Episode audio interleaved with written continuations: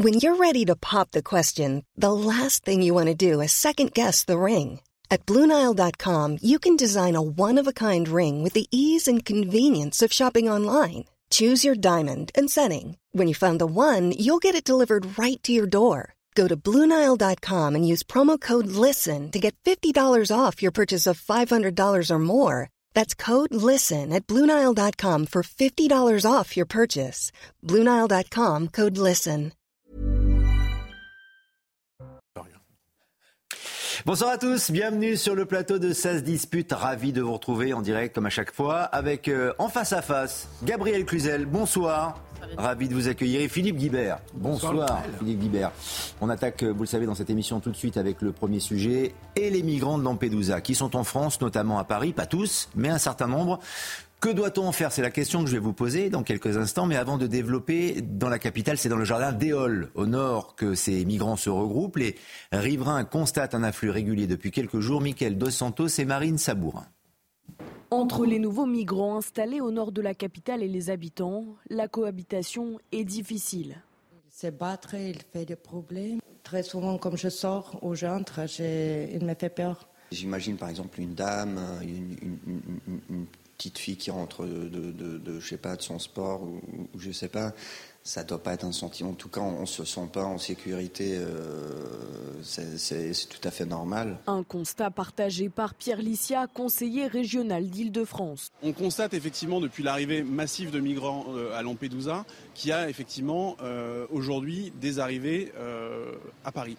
Euh, on le constate et c'est d'autant plus une situation qu'on pouvait anticiper. Il y a énormément, énormément de problèmes de toxicomanie et que je crois que c'est criminel de laisser s'installer sciemment des migrants, donc des populations dans un état euh, de détresse humanitaire au milieu euh, de consommateurs et surtout de trafiquants de crack. À la mairie de Paris, cet élu de l'opposition réclame des mesures fortes. J'appelle de mes voeux un grand plan d'urgence pour le nord-est de Paris pour sortir les personnes migrantes de la rue. C'est la dignité qu'on leur doit et ainsi régler le problème des riverains qui en première ligne subissent des nuisances et des désagréments. Pour cet élu, la solution passe également par l'Europe. En ce moment, les 27 pays membres échangent sur une réforme de la politique migratoire.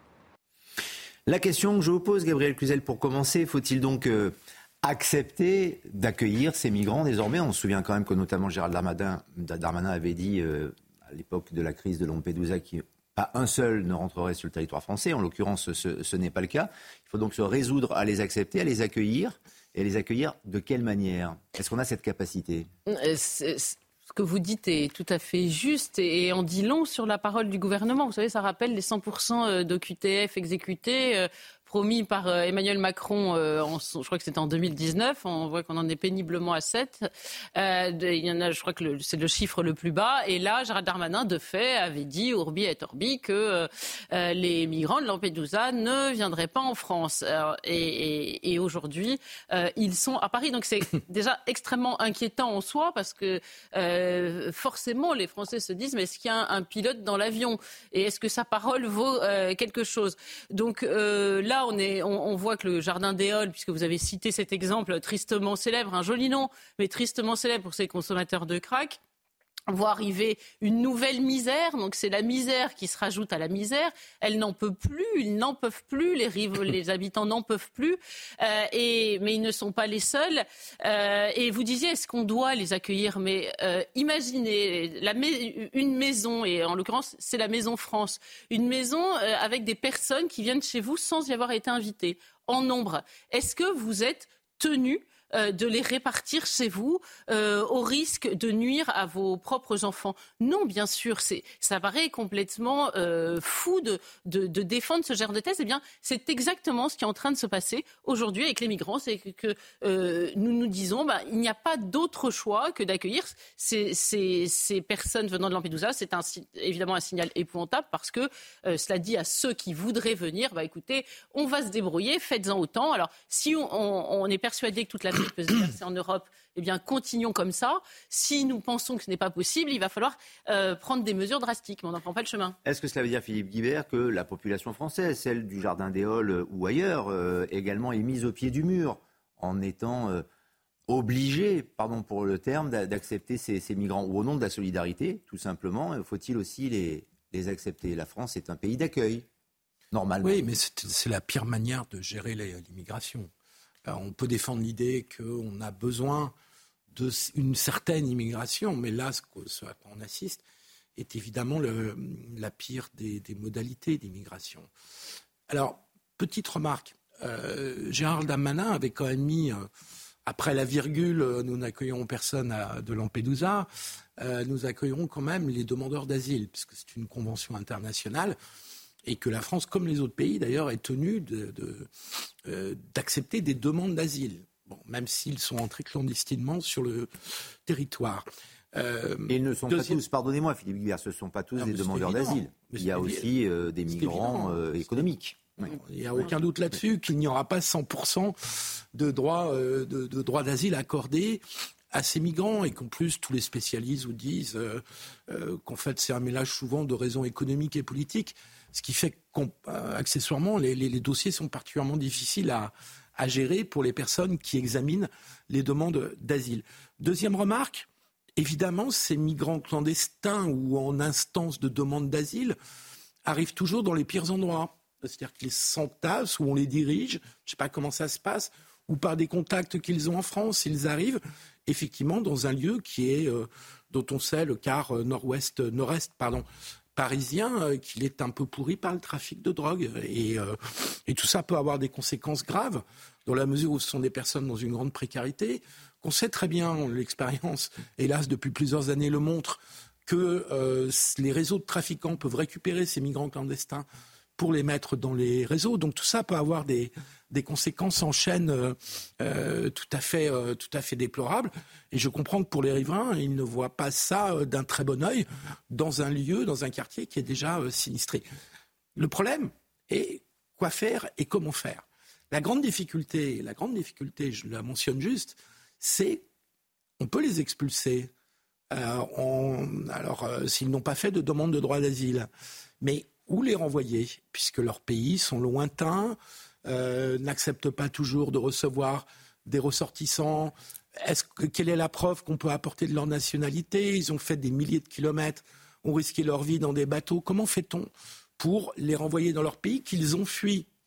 Et en plus, ils viennent de Tunisie, puisque pour arriver à Lampedusa, ils viennent de Tunisie, où le président tunisien fait un chantage à la migration dans les négociations actuelles avec l'Union européenne. Donc il y a une dimension française, il y a une dimension européenne, il y a une très grande difficulté à expulser. Tout ce que je dis là, je suis parfaitement conscient que c'est un constat euh, euh, très désagréable et dont on ne peut pas se satisfaire. Mais c'est le principe de réalité qui nous le dit. En effet, euh, c'est la réalité, et d'autant que la France n'a pas la capacité aussi, Gabriel Cluzel, de, les, de les accepter dans la dignité. On l'a entendu tout à l'heure dans le sujet, quelqu'un parlait de les accueillir avec dignité.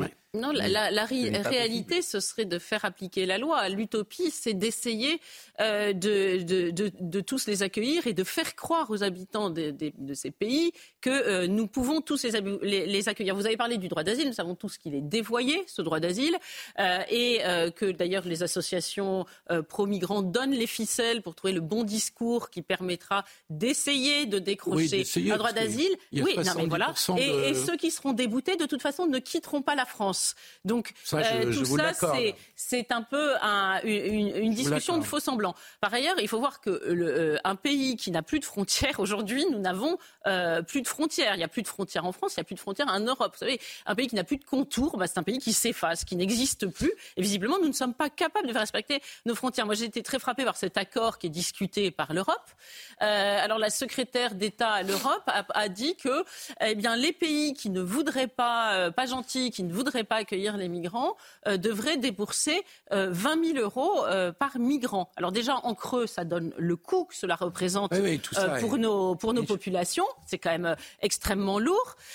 et puis, pourquoi, là encore, on, est vraiment dans, dans de le théâtre de l'absurde? Pourquoi devrions-nous payer pour des gens qui sont venus chez nous sans que, euh, euh, qui sont venus illégalement chez nous. Donc tout cela est quand même complètement fou et c'est normal que les populations aujourd'hui soient, soient indignées de ce décalage avec, entre ce qu'elles pensent et le discours politique. On peut avoir des indignations et en partie justifiées. Je constate simplement que Mme Mélanie, élue sur un programme en gros d'immigration zéro, en disant vous allez voir ce que vous allez voir, euh, moi je m'occupais sérieusement du problème, elle a depuis, mais je dis même pas que c'est de sa faute, hein, elle a depuis le début 2023 120 000 personnes qui sont entrées clandestinement sur son territoire en passant par euh, Lampedusa ou des ports italiens. Et que fait-elle? Est-ce qu'elle euh, montre ses muscles? Est-ce qu'elle continue à avoir un discours en disant vous allez voir ce que vous allez voir? Non. Elle, est, un liée avec l'Europe. Elle, euh, bah, les beaucoup d'autres pays. oui, puis l'Italie est plus pieds que la France. Hein, oui, mais je termine. Excusez-moi, elle a été élue sur un programme, sur un discours où elle allait résoudre la crise des migrants. Elle ne l'a pas résolue. Et je constate que elle, elle ne décide pas de faire une crise avec l'Europe en jouant solo, qu'elle l'estime, et peut-être n'a-t-elle pas tort, qu'il faut peut-être mieux essayer de coopérer que de jouer solo. Parce qu'il faut arrêter de se raconter des histoires quand même. Cette crise migratoire, beaucoup l'ont dit, elle est devant nous autant qu'aujourd'hui et hier. Et donc elle est loin d'être terminée. Et que pour faire face à cette crise migratoire, il faudra bien qu'on essaye de trouver des règles, des freins, des moyens de, les, de, permettre aux gens de rester dans leur pays, parce que c'est quand même ça le point fondamental, et que tout ça, ce n'est pas l'Italie toute seule, la France toute seule, et l'Espagne ou d'autres pays méditerranéens comme la Grèce qui, par ailleurs, a une filière d'immigration très forte en mer Égée, qui vont y arriver tout seuls. Donc, oui, on est face à une situation qu'on ne sait pas gérer. Soyons très comment, clairs. Comment, la, la, je note qu'il y a quand même deux pays qui résistent, la Pologne et la Hongrie. Voilà. Et penser qu'on va la gérer tout seul avec nos prix musclés, excusez-moi, Madame Mélanie, depuis un an, est la démonstration du contraire. Est-il possible, Gabriel Cluzel, de l'anticiper cette crise quand on a un président, le président Macron, qui euh, sur euh, TF1 et France 2 il y a quelques jours disait on ne peut pas, pour euh, paraphraser notamment un autre politique il, y a quelques années, Michel Rocard, on ne peut pas accueillir toute la misère du monde. Quand vous parliez tout à l'heure des frontières, les contrôles aux frontières ont été renforcés. Néanmoins, les migrants passe tout de même. Ce sont des frontières qui sont gruyères. Comment on peut anticiper une crise dans ces conditions euh, vous, savez très bien que tout cela, ce sont des signaux un peu gadgets vers une population euh, qui euh, est inquiète. Donc Emmanuel Macron se dit il faut quand même envoyer un signal positif en disant oui, oui, on, s'occupe d'immigration. Mais c'est le même qui va dire que les métiers en tension, dans les métiers en tension, on va régulariser tout le monde. Vous savez, il y a un, un principe premier d'e-droit qui dit nul ne peut se prévaloir de ses propres turpitudes. Ça veut dire que quand vous faites un acte illégal, c'est-à-dire que vous rentrez en France, vous ne devriez jamais être régularisé. Ce, devrait être un principe de base. Or, euh, une fois de plus, euh, Emmanuel Macron, c'est Janus. Hein, c'est toujours les deux visages, c'est le en même temps.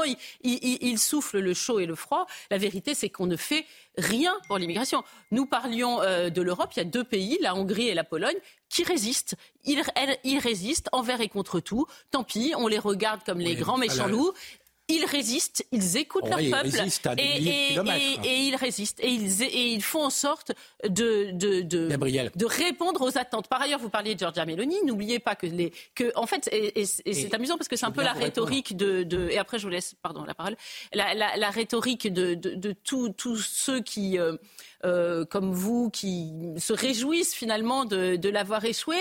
Euh, c'est-à-dire. Non, je me réjouis pas. Je constate simplement. J'essaye de faire une analyse factuelle. En, en fait, pas une question de moi, se réjouir ou de le, le, discours d'un certain nombre de, de, de, de, gens de gauche évoluer. C'est-à-dire qu'autrefois ils disaient c'est l'immigration heureuse, la diversité nous enrichit. Puis aujourd'hui ils nous disent ah on ne peut rien faire. Regardez Giorgia Meloni. Mais vous savez pourquoi il n'y arrive pas Je vais vous répondre quand même parce, que, y a, comme les sujets s'accumulent. Après j'aurais.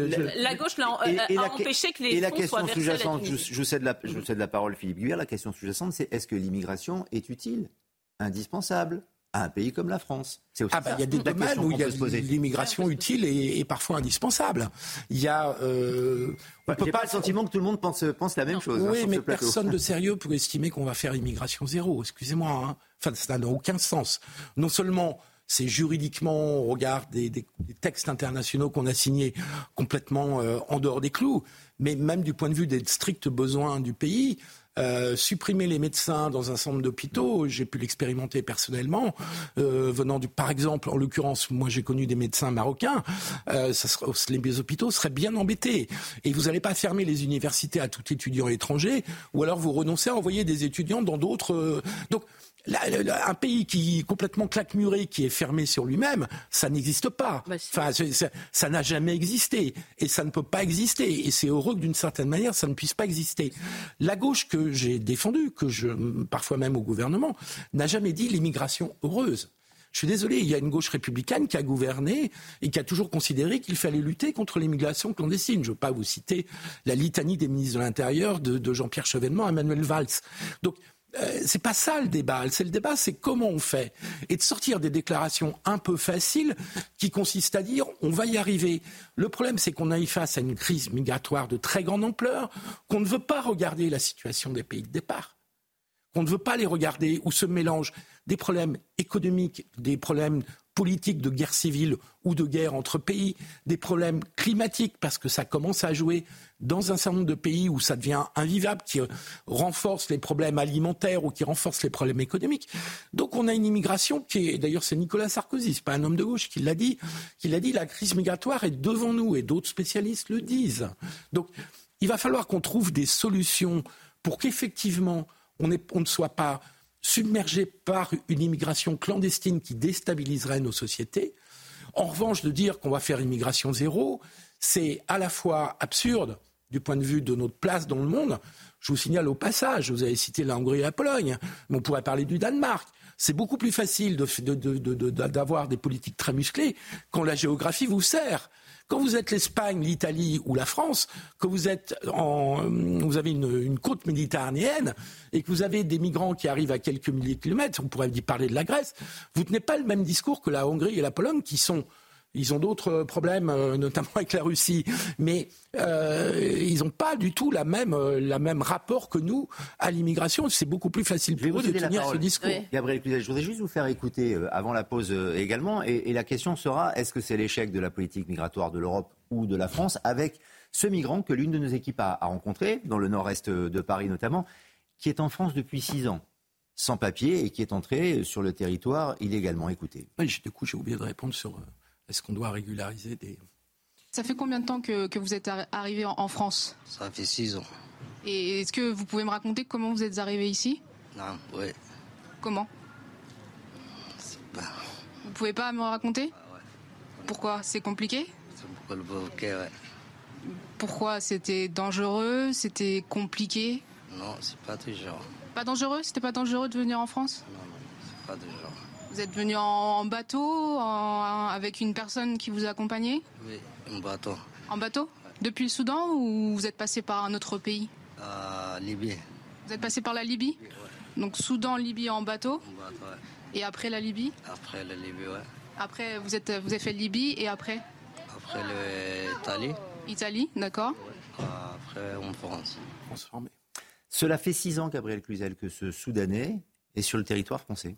Oui, il n'est sans doute pas le seul. Et, ce, Soudanais, l'exemple frappant euh, de, l'impéritie du pays, qui est euh, incapable euh, déjà de compter le nombre de personnes illégalement sur son territoire, qui même quand elle se rend compte qu'un migrant est en situation inégale, elle est incapable de le renvoyer chez lui. Il y a toute une batterie d'associations qui prennent en main ces migrants pour faire en sorte qu'ils ne, qu'ils ne repartent jamais. Vous vous rendez compte? Six ans. Alors moi, je ne suis pas d'accord avec vous, Philippe Guibert. Bien sûr que si. Euh, oui, ça tombe bien. Voilà. Euh, les, frontières, on peut les fermer. Je vais vous donner un exemple. La crise du Covid, on a fermé les frontières. Non, voilà. Et quand on est, si, quand on est dans une ah bon bah écoutez vous arrivez à voyager pas moi hein. quand on est dans une crise migratoire de telle ampleur qui euh, je crois sur le franchissement des frontières par des pays étrangers il n'y a pas par des, des, personnes étrangères à son sol il n'y a, y a, y a, pas de précédent dans une époque euh, récente donc c'est vraiment une situation euh, extrêmement sérieuse on pourrait décréter, comme on l'a fait pour le Covid, euh, de euh, fermer ses frontières. Par ailleurs, moi, j'entends votre discours. Moi aussi, j'essaie de vous répondre. J'entends votre discours. Euh, les médecins, bah pardon, c'est comme tous les métiers en tension, Uber Eats, etc.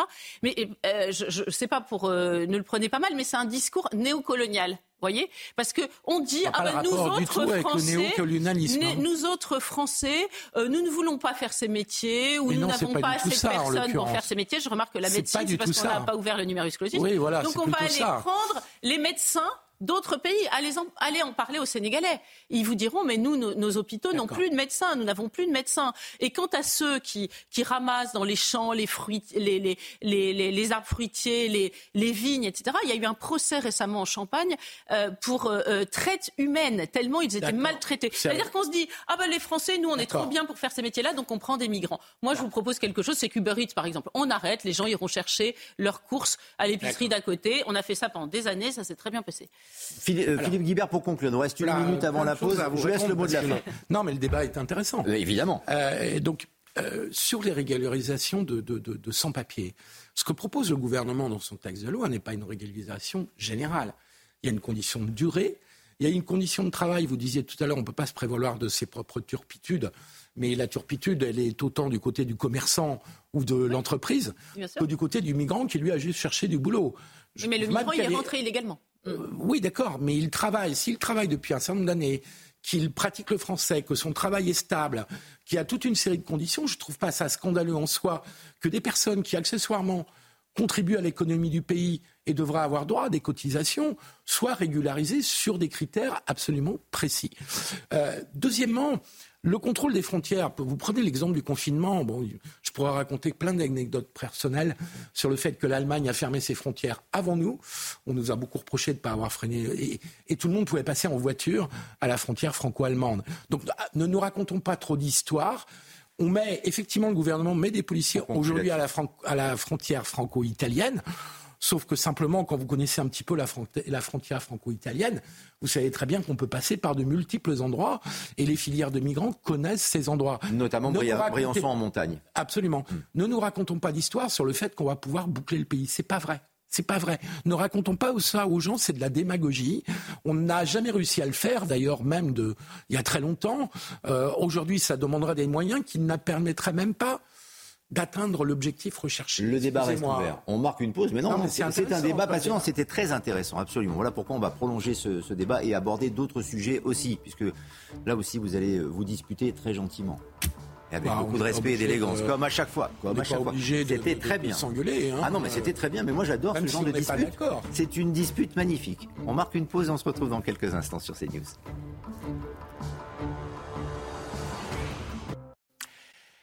Ça se dispute toujours en direct sur CNews. La deuxième partie avec Gabriel Cluzel et Philippe Guibert. Dans un instant, d'abord un point sur l'actualité avec Augustin Donadieu. Bonsoir. Bonsoir Lionel, bonsoir à tous. Vive émotion cet après-midi lors des obsèques de Jean-Pierre Elkabach. Elles se sont tenues au cimetière du Montparnasse. De nombreuses personnalités politiques et médiatiques étaient présentes pour lui rendre un dernier hommage. Brigitte Macron, François Hollande, Michel Drucker, Claude Chirac, ils ont honoré la mémoire de ce monument du journalisme français décédé à l'âge de 86 ans mardi. Nicolas Sarkozy veut défendre son honneur après sa double mise en examen. L'ancien président de la République est poursuivi dans l'enquête sur des manœuvres frauduleuses pour le disculper des soupçons de financement libyen de sa campagne présidentielle de 2007. Il est mis en examen pour recel de subordination de témoins après la rétractation de l'intermédiaire Ziad Takedine qui l'accusait fin 2020. Et enfin, une opération de police anti-stupéfiant d'envergure au Hall à Paris aujourd'hui. Une centaine de fonctionnaires et de chiens spécialisés ont procédé à plus de 170 contrôles. Quatre personnes ont été interpellées. L'objectif, selon la préfecture, saturer le terrain. Cinq autres opérations de ce type ont eu lieu dans la région parisienne, comme à Villepinte, Bagnolet ou encore Colombes. Merci Augustin Donadieu. Prochain point sur l'actualité à 22h. Et nos débats qui continuent. Donc ça se dispute sur notre antenne, bien sûr, avec Gabriel Cluzel, avec Philippe Guibert qui ont souhaité absolument parler des punaises de lit dans l'émission. Je sais que vous l'avez demandé, vous l'avez. Eh bien, je vous donne satisfaction. Je vous donne satisfaction, vous le méritez. Non, notamment avec euh, les lycées, certains lycées en, France, euh, notamment, qui ont fermé à cause de ces punaises de lit. Il y en a un à Paris qui est fermé, qui est resté ouvert, des professeurs et des élèves qui ont refusé d'entrer dans un lycée parisien, euh, puisque des punaises de lit ont envahi certaines salles de classe. les professeurs, notamment, ont fait valoir leur droit de retrait. Le rectorat on a décidé autrement et le lycée est resté ouvert aujourd'hui. On en parle, mais d'abord, regardez le sujet de Florent Ferraud et Mathilde Ibanez. Dès l'ouverture de l'établissement, rares sont les professeurs ou élèves à avoir franchi les portes. Pourtant présents devant le lycée, ils sont venus manifester leur inquiétude suite à l'infection de plusieurs salles de classe par des punaises de lit. On a dit hier qu'on était ouvert à tout pour euh, travailler. Par contre, on n'est pas ouvert à avoir des punaises de lit chez nous et à payer 2000 euros à nos frais.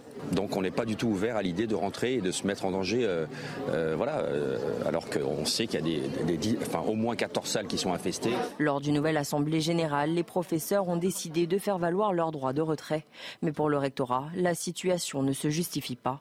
Le lycée reste ouvert aujourd'hui. On sait précisément quels lieux sont, euh, sont, sont infestés dans l'établissement. Ça représente quelques salles en réalité. Si on prend les salles de cours, ça doit représenter six salles de cours. Ça signifie qu'on a euh, ce matin 60 salles de cours qui peuvent accueillir les élèves normalement et dont on est sûr de euh, l'étanchéité sanitaire. Les salles infectées ont été barricadées et interdites d'accès, comme ici dans le CDI où le signalement a débuté mercredi soir. Ce lycée n'est pas le seul infecté. Plusieurs autres établissements ont eux été fermés ces derniers jours après la découverte de punaises de lit.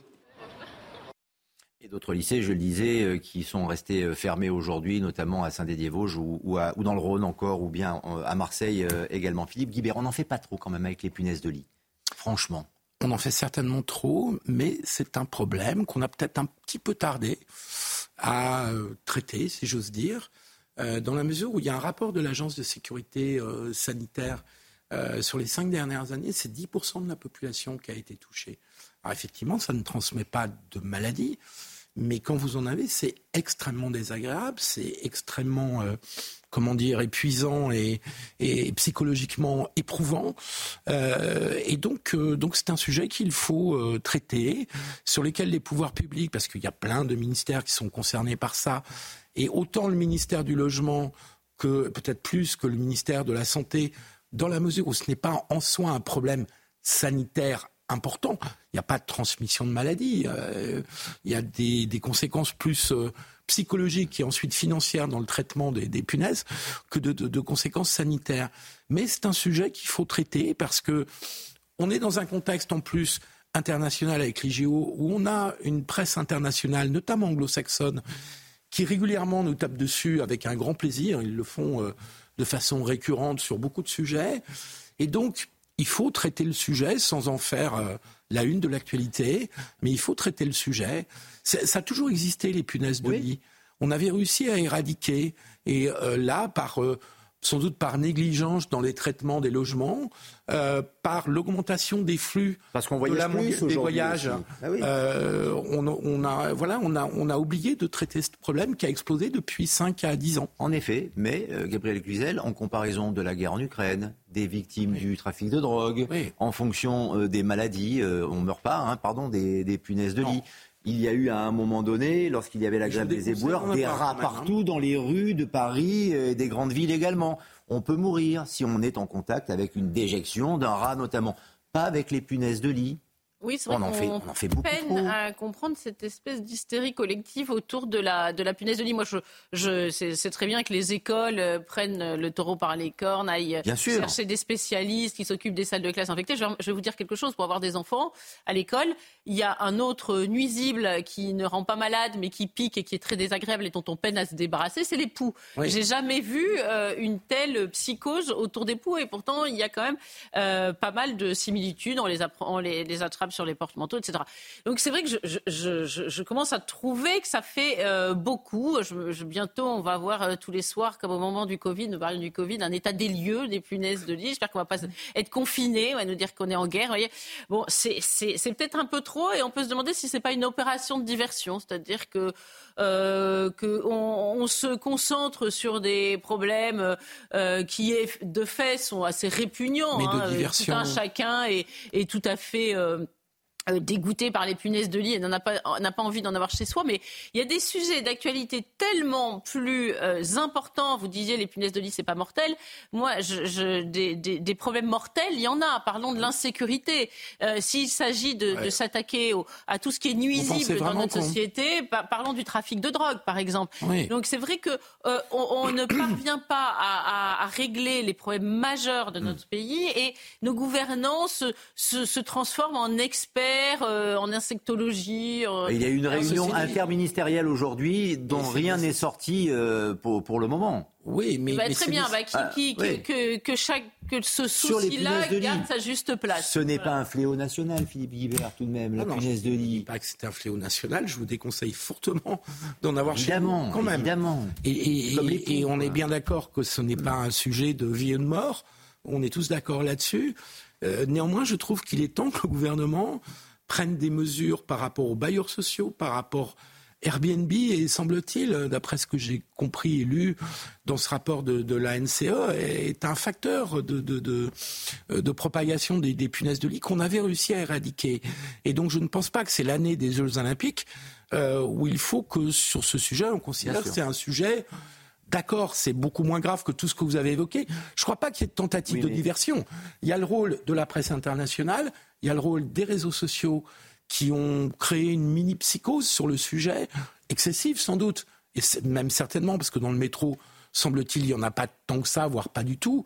Mais euh, c'est un sujet qu'il faut quand même traiter. Pour les Jeux Olympiques, vous avez tout à fait raison, Philippe Guibert, mais il y a d'autres raisons de s'inquiéter pour l'organisation des Jeux Olympiques. Oui, mais- L'insécurité, Le terrorisme, les grèves ouais, possibles, euh, Oui, de, ça, notamment. des sujets qui sont, enfin, je l'espère, Oui. Déjà mais- pris en, en compte. Donc, D'ailleurs, je euh, constate que C'est assez incontrôlable, les grèves, euh, néanmoins, ou, les violences. la forme d'empathie que ont certains écolos euh, avec euh, des insectes. Je pense à Émeric Caron qui se prenait d'amitié pour les moustiques. Là, les punaises de lit, tout le monde veut les discriminer, tout le monde s'en fiche. Ouais. C'est terrible. Alors qu'on devrait les défendre. Bah voilà, ce que Bah oui, on va les, bien sûr. on va les appeler les surpunaises. Mais, mais pourquoi pas? En tout cas, ça semble être un sujet essentiel pour euh, une certaine euh, partie euh, du politique, de la classe politique française, notamment Mathilde Panot au sein de l'Assemblée nationale. Vous avez sans doute vu de cette séquence, mais on va la, on va la revoir quand elle interpelle notamment la Première ministre Elisabeth Borne au sujet des punaises de lit.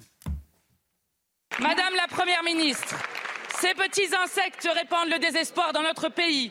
Faut-il attendre que Matignon soit infesté pour qu'enfin vous réagissiez? Je vous remercie. Il y a des sujets qui ne devraient pas prêter à la polémique et aux diffusions. Un peu de décence, Madame la Présidente. Un peu de décence avec dans ma petite fiole, vous voyez les, les punaises de lit à l'intérieur. On ignore d'ailleurs si elles étaient vivantes. Pendant la guerre en Irak, vous vous souvenez des fioles qui avaient été sorties Mais euh, non, mais euh, Était-ce des Vous- vraies punaises? Des vraies Ouais. punaises. Mais vous vous rendez compte des mots utilisés? Non, mais on peut en rire, mais en fait c'est grave. Elle dit, elle, elle plonge dans le désespoir. Moi, je vais vous montrer des gens désespérés. Il y a des, des, des familles au- au- aujourd'hui qui d'ailleurs euh, tendent à, sortir un peu de l'anonymat et à parler. Je, je pense euh, euh, au, au frère de Lola qui s'est exprimé euh, dans Factuel. Je pense à l'épouse du médecin Alban Gervais qui s'inquiète de savoir que le, le- la- la- le- celui qui a tué l'assassin de son mari risque de ne jamais avoir de procès parce qu'il a été décidé que son, il était jugé que son, son discernement était, était aboli. Euh, il y a euh, Véronique Monguillot, l'épouse du, du chauffeur de, euh, de bus. Il y a le père de Mégane qui s'est fait violer à, à- à Cherbourg et qui a assuré de son soutien récemment à Véronique Monguillot. Non mais ceux-là, quand ils entendent parler de désespoir à propos des, des punaises de lit, ils aimeraient que, que leurs proches en aient des désespoirs de cet ordre-là. Donc c'est vrai que euh, sur ce point, euh, Elisabeth Borne a raison, il y a une, profonde indécence de, euh, de la France insoumise. Alors, sur la France insoumise, il faut être indulgent avec eux en ce moment parce qu'ils ont une grosse affaire qui s'appelle l'affaire de Madame Sophia Chikirou qui leur pose un certain nombre de problèmes internes assez lourds. Donc, il faut bien qu'ils fassent, alors pour le coup, diversion sur les punaises de lit. Mais moi, j'en reste quand même à l'idée, au-delà des, des- effectivement des déclarations à la limite du ridicule euh, de Madame Panot, reste sur l'idée que c'est un sujet qu'il faut Bien sûr. Non, mais même la mise en scène, avec la petite fiole euh, et les insectes à l'intérieur, enfin, ce sont des effets, des effets de manche qui ne, qui ne servent Non, à non, rien. je suis d'accord. Je suis Voilà. d'accord. Et euh, pendant ce temps-là, on oublie les vrais problèmes, peut-être. Alors, aussi. le trafic de drogue, puisque vous en parliez, c'est un problème. Il n'y a pas de débat politique national sur le sujet. Et effectivement, alors là, je vous rejoins. euh, je trouve que ça mériterait euh, autrement que les punaises de lit d'avoir un débat à l'Assemblée nationale. Quelle est notre stratégie sécuritaire, sanitaire, euh, euh, de tout ordre face à, à la progression des trafics de drogue? Ouais. Le pays être- peut-il être paralysé par les punaises de lit? Parce que quand on entend. Non, mais attendez. Lionel. Bah, Pardonnez-moi. Bah, écoutez, ouais. Entre tous les, pro- tous les professeurs, qui euh, ont, ont Non, mais là, on est dans un moment de, de- de mini-psychose Ah non, mais, collective. euh, évidemment. Et je, je vous propose d'écouter quelques téléspectateurs de, de CNews rencontrés dans la rue, quelques Français également, qui ont posé la question. Si vous pouviez rester chez vous pour éviter les punaises de lit, que feriez-vous? Voilà la réponse. C'est comme tout le monde, on n'aime pas ça, mais bon, il faut bien gagner notre vie aussi. hein, On ne peut pas arrêter de travailler juste euh, parce qu'il y a des punaises de lit. Si j'ai le choix, euh, bah, je resterai chez moi et je télétravaillerai. Et euh, si j'ai pas le choix, bah, j'irai travailler malheureusement. Si j'avais le choix, j'irais pas travailler évidemment. Et je pense que je fais un travail qui, qui- qui me donne la possibilité de tenter les travail. Donc euh, si, euh, si euh, on a le choix, bah non, du coup j'irai pas. Ça me dégoûte, que j'aurais trop peur de les ramener chez moi et que je sais qu'une fois qu'elles sont chez nous, on ne peut pas s'en débarrasser. Si ça continue comme ça, Philippe Guibert, on va revivre la situation du Covid. Non, non, je crois pas. Les gens vont Ah, porter des masques, attention les punaises de lit, on reste à la maison, on télétravaille. Non, mais là, on, non, non, c'est pas sérieux tout ça. J'espère. Bah, J'espère aussi, mais non, franchement, alors autant j'ai défendu l'idée que s'il fallait le traiter, autant je crois qu'on peut pas, euh, il faut pas aller plus loin. Il faut simplement, ça pose alors si, si on rentre dans le détail, euh, ça pose des problèmes d'assurance habitation, ça pose des problèmes de coût parce qu'il y a, il y a le coût psychologique, mais il y a le coût parce que les traitements sont chers, ils sont pas tous efficaces. Ils ont des effets pervers parce qu'il y a des traitements chimiques. Là aussi, l'agence sanitaire dit attention aux traitements chimiques. Donc tout ça coûte de l'argent, coûte du temps. Et, et voilà, mais après, euh, je suis d'accord que nous allons, nous n'allons pas rester chez nous à cause des punaises de lit. Ça, je certainement mais- pas. Moi, je crois que tout est possible. Je- je- je- Non. Est-ce que vous auriez imaginé Non, je- très sérieusement, je ne pense pas. Non, je- on mais l'espère pas. Voilà, mais, mais c'est vrai que nous, nous avons connu des séquences dans ce pays. euh, là mais aussi, enfin, il y avait des euh, centaines de morts, quand même, Non, non, mais bien au sûr, départ, hein, donc, d'hystérie euh, collective, mais il faut faire attention à ne l'hystérie pas des- laisser monter d'hystérie. Et moi, je suis quand même frappée ça, de voir, et je comprends. Moi, je serais un élève, je, je- on, on me laisserait le choix. euh, Je, je chercherais des punaises de lit partout dans la salle de classe pour euh, essayer de rester chez moi. psychose qui est en train de Voilà, s'installer avec la punaise de lit. Bah, non, mais moi-même, moi-même, je vous dis, en prenant les transports en commun ou en venant en voiture, je regarde s'il n'y a pas de punaise Non, mais de vous lit. imaginez Si je nos ouais. rentre pas de punaise de lit, je ne fais pas rentrer de punaise de lit chez moi. Je suis très sérieux. Il y a une psychose qui s'est installée. Non, mais nous sommes quand même devenus euh, collectivement un peuple euh, fragile. Exactement. Euh, parce que nos, nos, nos ancêtres, qu'on nous, nous honorerons le 11 novembre, s'ils nous voyaient, et puis la vermine, ils en ont eu dans les tranchées, je crois. hein. Donc s'ils nous voyaient terrorisés avec les punaises de lit, ils seraient pas très fiers. Exactement. Je voudrais qu'on termine avec euh, un sujet qui est un sujet important euh, également. On se souvient que le pape euh, François est venu à Marseille. Ça a été une visite très médiatisée, qui a été aussi très utile, en tout cas qui a marqué l'histoire d'une certaine manière. Mais il manque 500 000 euros au diocèse de Marseille après l'organisation de cette visite en grande pompe. En effet, il y a eu la messe au stade Vélodrome. Pour réunir cette somme colossale, parce que ça a coûté euh, 2 millions hein, tout de même la venue de, du pape euh, François, mais pour combler ce déficit de 500 000 euros, le cardinal archevêque Jean-Marc Aveline a lancé un appel aux dons. Laure Parra et Célia Gruyère. C'était une visite en grande pompe qui a coûté pas moins de 2,3 millions d'euros. La venue du pape à Marseille s'est révélée plus chère que prévu. 500 000 euros manquent pour boucler le budget. Alors, le diocèse se tourne vers ceux qui ont pu participer à l'événement. On essaye de, toucher les personnes qui, à travers les moyens déployés, et notamment ces écrans géants, la retransmission, etc., ont pu vivre cet événement, ont été touchés. Et voilà, c'est à eux qu'on s'adresse aussi en leur disant, bah, tout ça, ça nous a coûté des sous. Et, et donc voilà, bah, maintenant, on fait appel aussi en disant, aidez-nous simplement à, à boucler le budget. 1,8 million a déjà été financé par les dons de mécènes, de partenaires ainsi que la quête de la messe ou la vente de goodies. Pour les 500 000 euros manquants, l'appel aux dons commence déjà à porter ses fruits. On est très très touché parce que depuis qu'on a commencé cet appel aux dons très vite, il y a des appels qui sont arrivés. J'ai entendu l'appel, je vais faire un don. Il y a des dons en ligne qui sont arrivés, etc. Donc on voit qu'il y a, on est très confiant. En fait, on, on voilà, on sait que cet événement, il a, il a vraiment rejoint les gens, il a touché les cœurs. Ça a été un beau moment pour toute la France. Et pour faire un don, il est possible de le réaliser en ligne. Il suffit de se rendre sur la page du diocèse de Marseille où un lien renvoie directement sur un formulaire. À votre bon cœur, monsieur, dame, j'ai envie de dire, Gabriel Cluzel, les fidèles doivent-ils payer pour la venue du pape dont ils ont sans doute bien profité, dont ils ont bénéficié, tout le monde Moi, était je euh, rayonnant. je, je- je vais vous dire le fond de ma pensée. Je suis catholique pratiquante, mais je trouve que le- la communication n'est pas heureuse du tout. parce que... vous le disiez, vous. Voilà, ça, ça donne ce sentiment pénible que l'Église, en l'occurrence, pour cet événement, a vécu au-dessus de ses moyens, a fait des dépenses fait des frais dispendieux et, et je trouve que c'est assez malvenu, surtout dans le contexte, dans le contexte d'un voyage papal qui entendait dire aux fidèles qu'il leur a dit assez durement d'ailleurs. Hein, ils se sont fait un peu taper sur la tête. Hein. Euh, vous, vous êtes égoïste, il faut vous occuper des, des, des migrants qui sont pauvres. Donc si vous voulez, c'est quand même 550 000 euros, c'est une somme euh, rondelette, c'est le moins qu'on puisse dire. C'est une belle maison. C'est je, je, je ne trouve pas, euh, à titre personnel, que ce soit une, une, une communication euh, euh heureuse. Euh, d'autant que les fidèles n'ont pas toujours euh, tout, enfin, se sont pas toujours sentis compris hein, euh, par, euh, par ce pape qui a dit je viens à Marseille mais pas en France, qui a toujours un peu de distance avec, avec l'Europe, donc et avec la France en particulier. Donc c'est vrai que j'ai quelques doutes sur la pertinence de cette affaire. Oui, et puis vont-ils obtenir ces 500 000 euros? Le diocèse, en tout cas, va-t-il obtenir les 500 000 euros? C'est une somme considérable les, les fidèles ont-ils vraiment les, moyens? Absolument.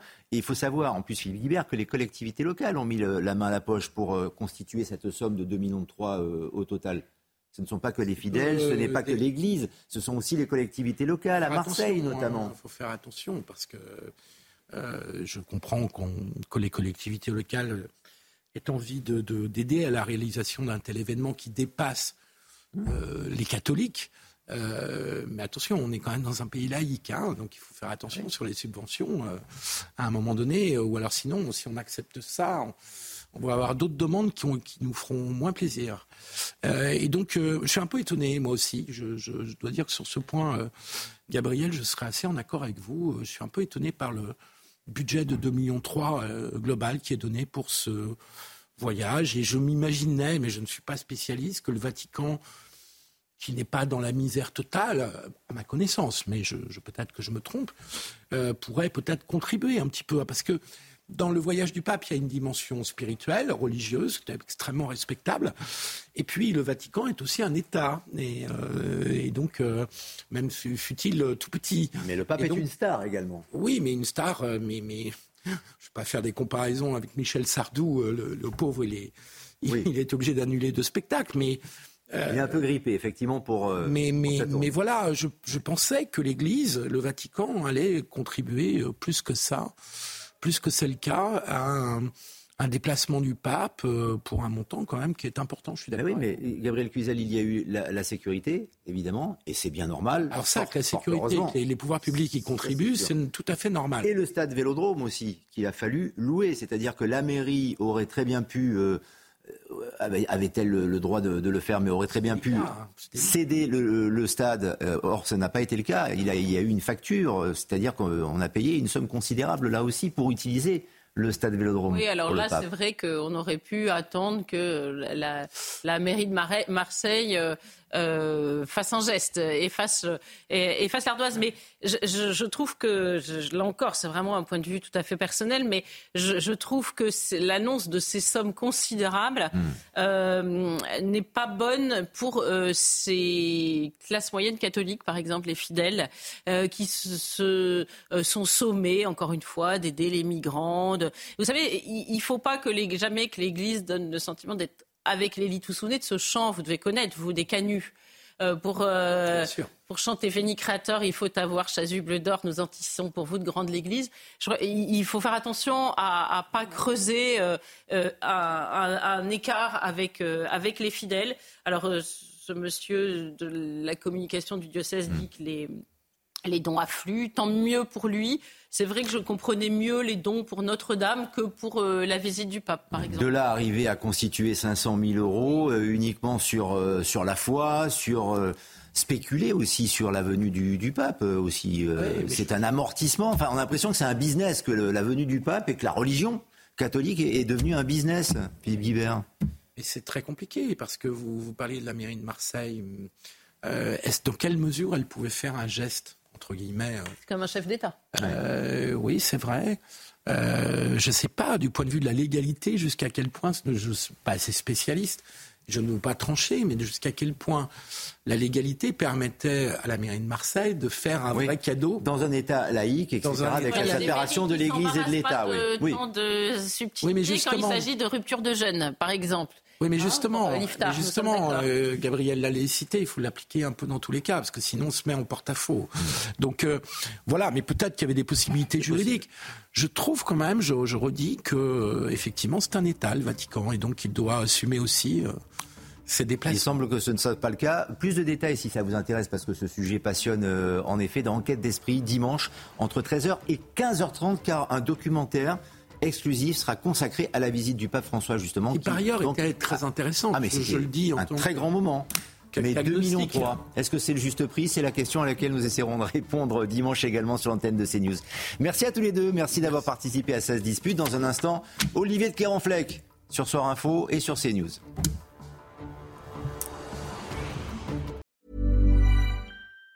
Even on a budget, quality is non-negotiable. That's why Quince is the place to score high-end essentials at 50 to 80% less than similar brands. Get your hands on buttery soft cashmere sweaters from just 60 bucks, Italian leather jackets, and so much more. And the best part about Quince, they exclusively partner with factories committed to safe, ethical, and responsible manufacturing. Elevate your style without the elevated price tag with Quince. Go to quince.com slash upgrade for free shipping and 365-day returns.